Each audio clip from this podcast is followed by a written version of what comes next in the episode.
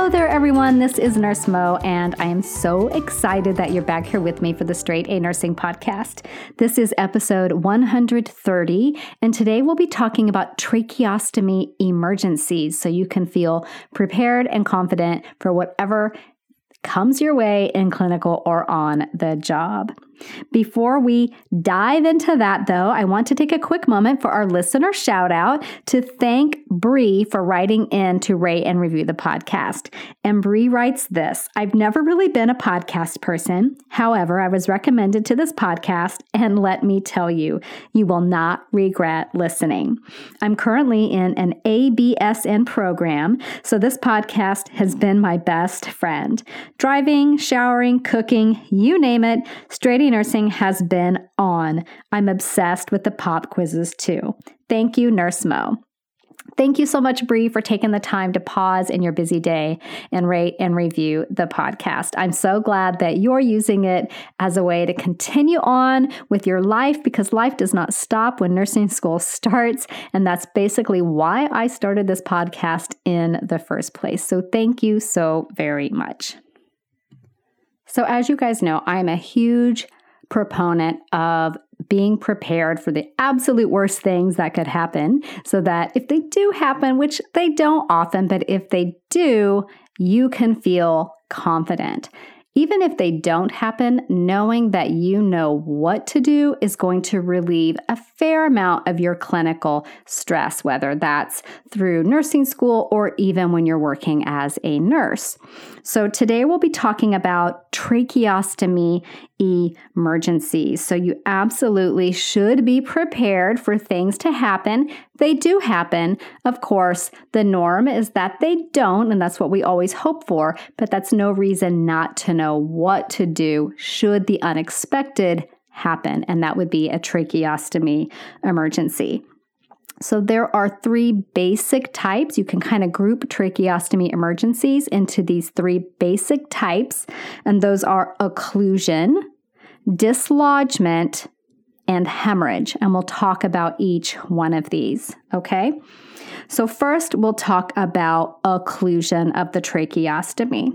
So, let's say your patient has a tracheostomy and you've heard in report that they have very thick, very copious secretions. And maybe they just have a tracheostomy for airway patency. They're not really on a ventilator. Maybe they just have a, what's called the trach mask, which is basically like putting an oxygen mask up against the tracheostomy. So they're getting a little bit of supplemental oxygen, but they're breathing on their own. They're not on a ventilator but they've got really thick and copious secretions and you've got the patient on the monitor because maybe they're in the ICU for some other condition that they're there for. They're probably not even there for their tracheostomy, they just happen to have one, okay? This would be most likely your patient with a chronic tracheostomy.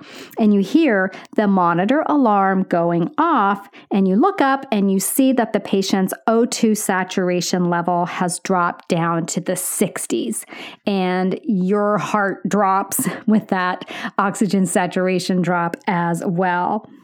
So, knowing what to do in that moment could be life saving for that patient. You know that they have really thick secretions, so you have a high index of suspicion that there's an occlusion in the tracheostomy from their secretions. So you hustle into the room already kind of having a good guess about what could possibly be going on. And when you go into the room, you can see that the patient is struggling to get in breath. You know, they look really restless, they look super agitated, they're squirming around and maybe even banging on the bed rails and mouthing, I can't breathe, I can't catch my breath, no air, just whatever they may be saying to indicate that they're not getting any airflow. So, what are you going to do about it? So, this patient, again, on a trach mask, he doesn't have inline suctioning. So, if the patient is hooked up to a ventilator, the suctioning apparatus is what we call an inline suctioning. And when that's in place, all your suctioning equipment basically is built into the system and it's right there and it's super easy to do. The patient who has that chronic tracheostomy, who's not on a ventilator, won't have that, but you still need to be able to clear that occlusion. So, what I would do is I would crank up my oxygen with one hand while I grab a suction kit with the other. Okay, I'm going to assume that I've got both things within arm's reach, right? Suction kits do require sterile procedure. So, you got to get really good at putting on your sterile gloves quickly. Okay, so you guys need that's a skill that you should practice over and over and over again. Get those sterile gloves on very quickly, and then you will sterile suction your patient by hand. As you do that, you pull a great big glob of mucus out, and that patient's breathing difficulty starts to ease, and you watch their oxygen saturation level climb back up that would be, you know, that's a critical situation, but not uncommon. And just knowing what to do, having that suction kit at the bedside, knowing and being confident that you can get the gloves on quickly is really important. And then, you know, getting the oxygen level turned up as well. So have your equipment at the ready at the bedside. What if that happened and you had to go to the supply room and look for a suction kit? How would that turn out? So, always having your emergency equipment at the bedside is crucial for patients with tracheostomy. But let's say you can't get that occlusion cleared. So, this can happen and it's scary as heck. I'm not going to lie to you guys. So, the first thing you could try is you know, and obviously make sure that you're covered by hospital policy with this. I would at that point be calling for respiratory therapy because they are the experts, right? But while I'm waiting for respiratory therapy to get there, I might be thinking about some other things that could be done. They could be that you take out the inner cannula and put in a fresh one. Again, Make sure you've got one at the bedside. You still don't want to have to go run to the supply room to get one or call down to central supply to get one. You should have one at the bedside. Um, a lot of times, um, that will do the trick. Just changing out the inner cannula that's clogged, putting in a fresh one.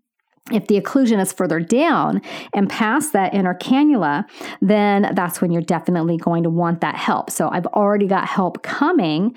And then in that case, most likely you'll be manually bagging the patient with the BVM, with that bag valve mask.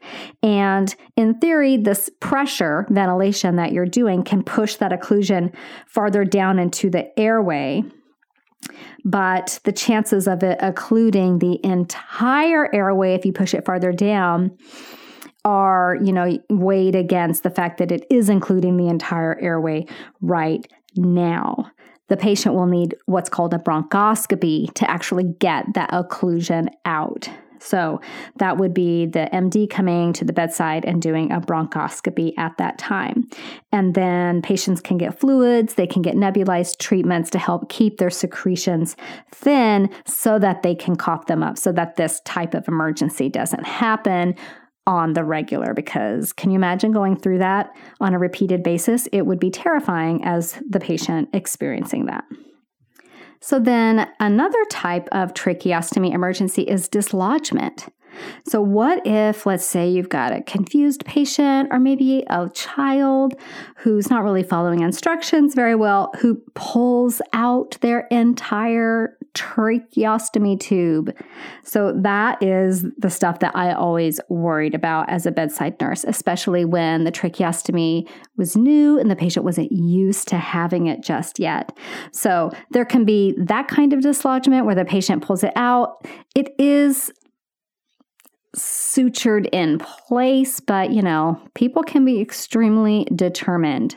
So even though most tracheostomies initially are sutured in place, definitely know that it could become dislodged. Absolutely, yes. So an accidental dislodgement could occur with you know, again, that patient being confused, when you're repositioning patients, turning patients, if the patient has a lot of secretions, that can contribute to a dislodgement, and poorly secured tracheostomy ties as well. So let's say that the entire apparatus comes out. So you have a couple of options here. You can put it back in, or it would really depend on the patient's condition. Wait and see how they do. So, if the patient has a chronic tracheostomy, then when that whole apparatus comes out, that um, stoma will stay open and the patient can most likely in some cases breathe okayish just through that stoma, which buys you a little bit of time to grab that fresh uh, replacement that is at your bedside. But if your patient is ventilator dependent, then you're going to definitely need to act fast. If your patient has a brand new tracheostomy, you're definitely going to act fast. So let's say it's a chronic tracheostomy, and it usually takes at least seven days for the stoma to stay open if the apparatus is removed. But of course, this can vary on the patient, on their skin integrity, and the ability of their skin to heal. But with a chronic tracheostomy that is, you know, air quotes, stable upon removement of the tubing, here's what you should do. And again, refer to hospital policy as it may differ give the patient some oxygen, okay? Even if they were on room air with the tracheostomy before, give them some extra oxygen because they may have some difficulty breathing well. Monitor that patient, of course, for any changes in their vital signs, increased work of breathing, signs of hypoxia, signs of distress. You're going to alert the MD and the respiratory therapist and then anticipate that trach tube being replaced. So, hopefully, you've got that stuff at the bedside. And if the patient shows signs of respiratory compromise, then you're calling a code. So, know that you can always call a code if the patient decompensates. Okay. So, dislodgement with a chronic tracheostomy, depending on how dependent on oxygen the patient is, will really guide how you approach that. Okay.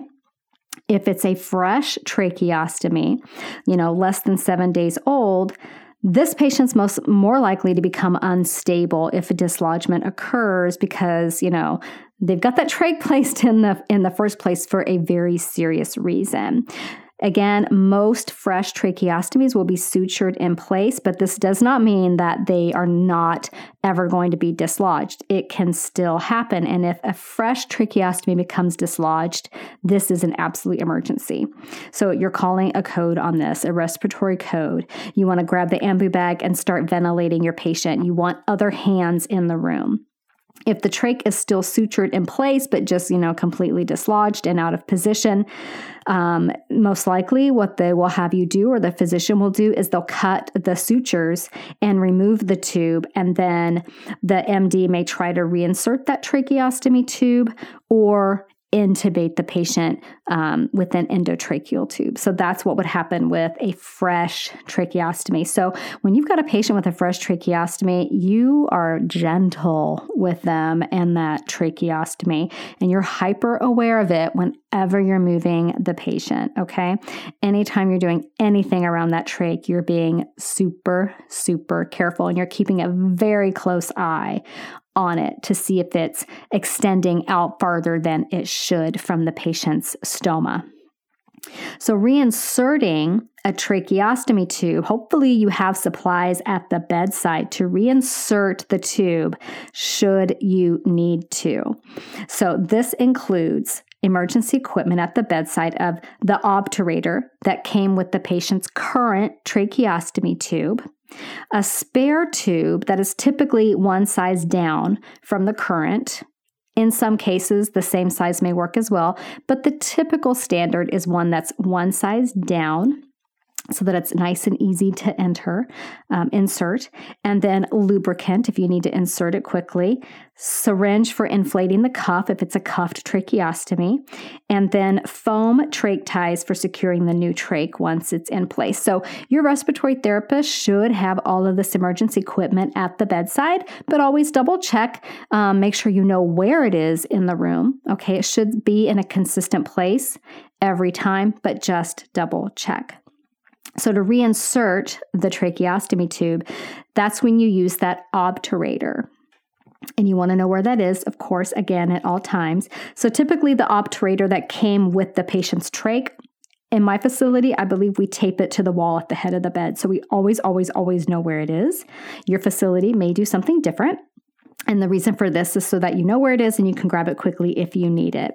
Ideally, you would want a clean, fresh tube, but if that's not possible, and if the current tube is the only one you've got, get it in there and worry about changing it under more controlled, more clean conditions later once the patient's oxygen status is stabilized. Okay?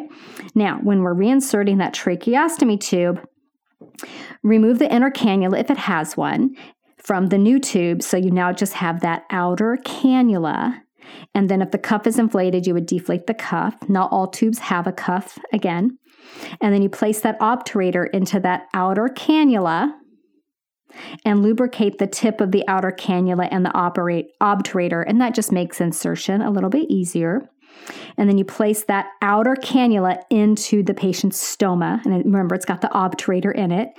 And then you hold that tracheostomy tube in place by the little flange on the sides there and remove the obturator.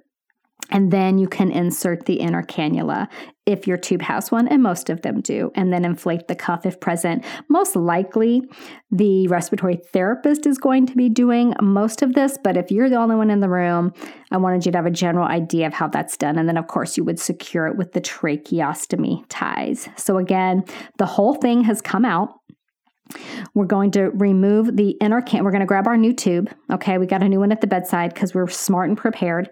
Take the inner cannula out, put the obturator in. If it's inflated at the cuff, we're going to make sure the inflation is off.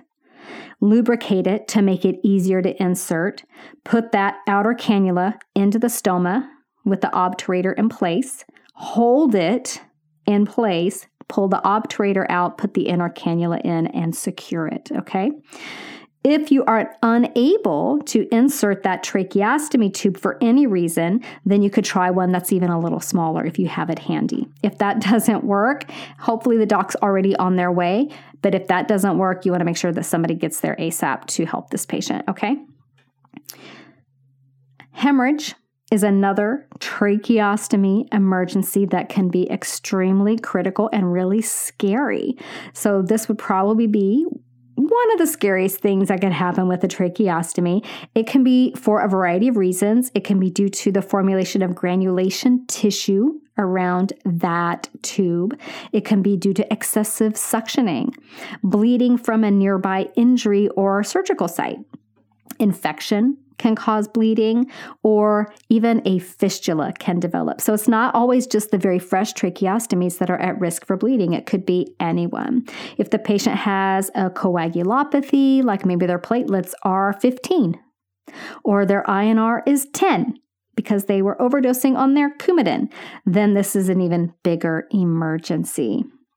So, what do you do if your patient's stoma starts to hemorrhage? You need help right away get extra hands in there, call the MD, call the RT, get them there stat. Get your um, PPE on if you have time, and hopefully you do. You want mask and goggles because there's going to be blood flying around as the patient coughs and hemorrhages. And you want to keep that tracheostomy tube clear with gentle suctioning to keep it clear of blood. You don't want to make the bleeding worse um, don't be so gentle that you're not helping the situation, but you want to try to keep that tube clear of blood so that they can get oxygen in. In severe cases, it will just keep bleeding and bleeding. Anticipate some labs being drawn on this patient. You know, once you get that crisis under control, the MD is going to want some labs, most likely. That would be, you know, a, a hemoglobin, hematocrit, or a CBC, platelets, um, a PT, PTT, INR, things like that. If the patient is not already been uh, blood typed, you might anticipate that being done as well because they may need a transfusion. They may need a massive transfusion. It really depends on how much bleeding is occurring. And when people say massive transfusion, that is a protocol that is done for patients that are basically bleeding out right in front of you.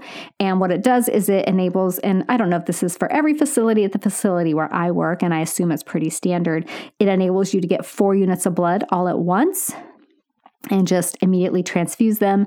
We use paper charting so that we don't have to wait for any um, technology holdups that could delay giving the blood. We do all the charting of the massive transfusion on paper, and we have a systematic, fast process for getting that blood in as quickly as possible. If the patient continues to bleed, then you can anticipate they're probably going to get some kind of surgery um, emergently to fix that. And you could even you know, if it's a coagulopathy, then maybe they're going to get FFP, something to help the blood clot as well. Sometimes finger pressure in the sternal notch can help stop or slow bleeding that's coming from deep within the stoma itself. You would have to, you know, know where the bleeding is coming from for that to work.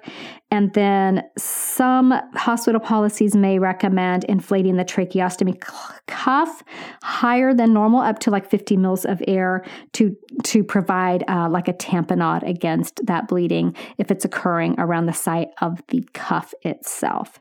So those are some tracheostomy emergencies. And yeah, guys, they can be scary. So for an occlusion, you're basically suctioning out the occlusion. It's going to be a little bit different if they're on a vent and have inline suctioning.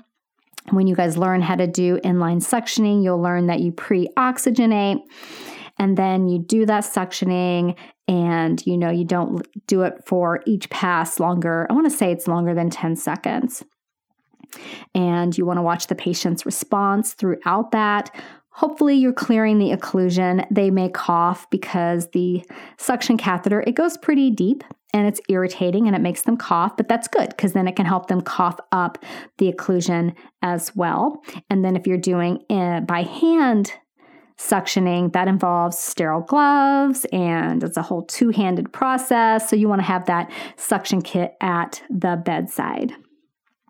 If the patient, you know, has a severe occlusion, that's when you may need to bag them manually, call a respiratory code, get the EMD in there, and anticipate a possible bronchoscopy happening.